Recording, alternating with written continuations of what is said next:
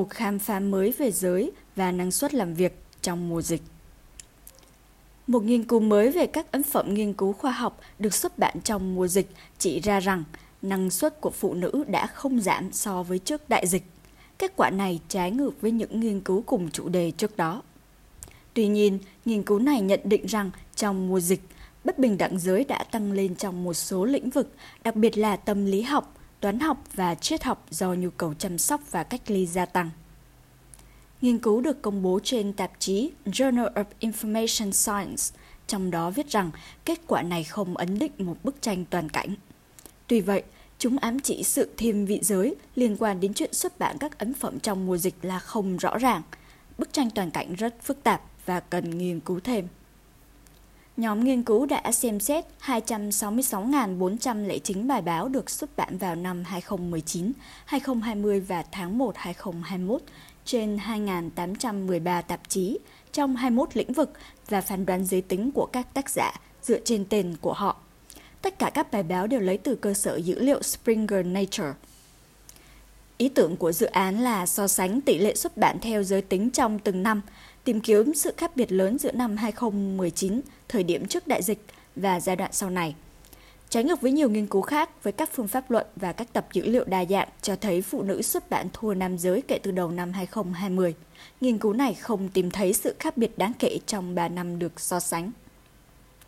Tuy nhiên, có sự khác biệt đáng kể trong một số lĩnh vực nhất định. Tỷ lệ tác giả nữ giảm nhiều nhất trong lĩnh vực tâm lý học, từ năm 2019 đến tháng 1 năm 2021 giảm 74,4% và từ năm 2020 đến tháng 1 năm 2021 giảm 12,3%. Xếp thứ hai là môn toán, giảm lần lượt trong các giai đoạn là 12,9% và 17,5%. Kế đến là triết học với mức giảm là 11,3% và 10,3%. Theo nhóm nghiên cứu, việc triết học và toán học bị ảnh hưởng bởi COVID-19 thật thú vị vì những ngành này thường không yêu cầu các nghiên cứu thực nghiệm trên con người và nhẽ ra ít bị ảnh hưởng bởi đại dịch hơn. Thêm nữa, nhiều bằng chứng cho thấy rằng sự chậm trễ nghiên cứu liên quan đến COVID-19 không chỉ do các rào cản bên ngoài mà còn do thời gian eo hẹp vì vừa phải giảng dạy, phục vụ và chăm sóc. Trong năm 2021, tỷ lệ tác giả nữ trên tác giả nam tăng nhiều nhất trong ngành địa lý, tăng 42,6% so với năm 2019 và tăng 32% so với năm 2020. Tiếp theo là nha khoa, lần lượt là 27,7% và 19,8% và cuối cùng là ngành năng lượng, tương ứng là 25% và 7%. Nghiên cứu viết rằng, kết quả của nha khoa đặc biệt thú vị vì trong thực tế, y học là ngành có tốc độ xuất bản nhanh hơn các lĩnh vực khác. Về toán học và tâm lý học, nghiên cứu này cũng chỉ ra trong đợt dịch COVID-19, số lượng bài báo khoa học mà phụ nữ là tác giả chính, cũng như số lượng bài báo mà tác giả chính là nam giới, còn phụ nữ là đồng tác giả đều sụt giảm.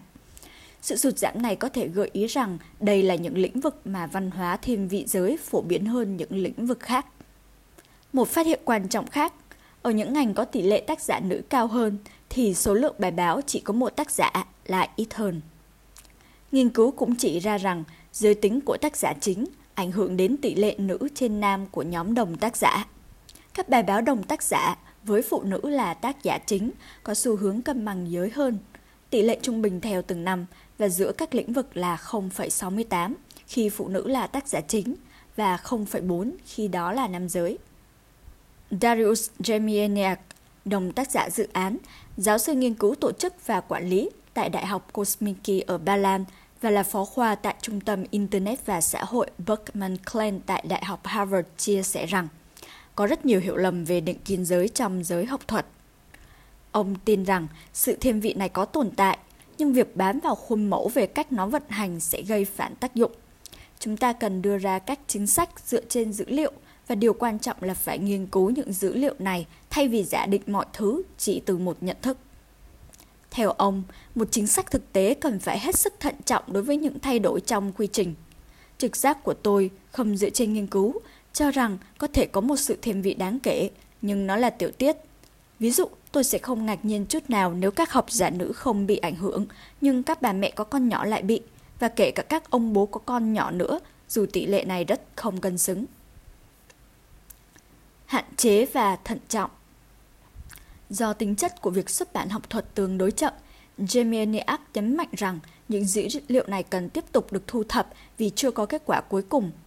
Các nhà nghiên cứu đã giả định thời gian trung bình là 3 đến 6 tháng từ khi nộp nghiên cứu đến khi xuất bản, và điều này rõ ràng nằm trong phạm vi thời gian nghiên cứu. Nhưng Jemielniak nói rằng, do giãn cách, việc xuất bản thực tế sẽ bị trì hoãn, muộn nhất là tới năm 2023. Hơn nữa, theo ông, nghiên cứu này không thể tính hết các bài báo bị từ chối nhiều lần trước khi chính thức được xuất bản. Kathleen Dolan, giáo sư ngành khoa học chính trị tại Đại học Wisconsin ở Mỹ và là đồng biên tập của tạp chí American Journal of Political Science, đã sớm nhận ra rằng phụ nữ xuất bản nhiều hơn bình thường một chút, nhưng số bài báo cá nhân lại ít hơn trong mùa dịch.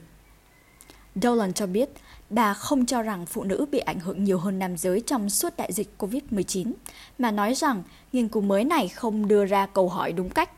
Theo bà, việc xem xét các bài báo khoa học trên tạp chí vào năm 2019, 2020 và tháng 1, 2021 thì không đủ để thấy được sự biến đổi thực tế liên quan đến COVID-19. Trong nhiều lĩnh vực, một bài báo được gửi vào thời điểm X và được chấp nhận để xuất bản có thể bị trì hoãn in ấn trong tối đa 2 năm. Chẳng hạn, trong ngành khoa học chính trị, nếu thời gian từ khi nộp đến khi xuất bản mà chỉ mất 1 năm sẽ được xem là nhanh. Nếu COVID-19 thực sự đã làm tổn thương các nữ học giả nhiều hơn về mặt thời gian nghiên cứu, thì chúng ta đừng nên mong đợi sẽ thấy tác động đó trong năm 2022, mà nhiều khả năng sẽ rơi vào năm 2023 và 2024.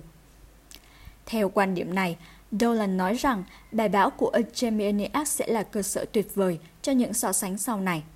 Vì lý do đó, một số nghiên cứu khác về ảnh hưởng lên giới của COVID-19 đã xét đến các bản thảo trong kho lưu trữ in ấn, nơi có thể tiếp cận nhiều bài báo rất sớm trước khi chúng được xuất bản chính thức. Cassidy Sugimoto, Chủ tịch trường Tom and Mary Patton, trường chính sách công tại Viện Công nghệ Georgia, Mỹ, là tác giả của một bản thảo nghiên cứu như vậy hồi tháng 5 năm 2020 và nhận xét về nghiên cứu của Jemielniak rằng tôi cũng sẽ thận trọng với những dữ liệu này. Chúng ta vẫn đang trong đại dịch và sự chậm trễ xuất bản kéo dài sẽ khiến thực tế bị sai lệch ít nhiều.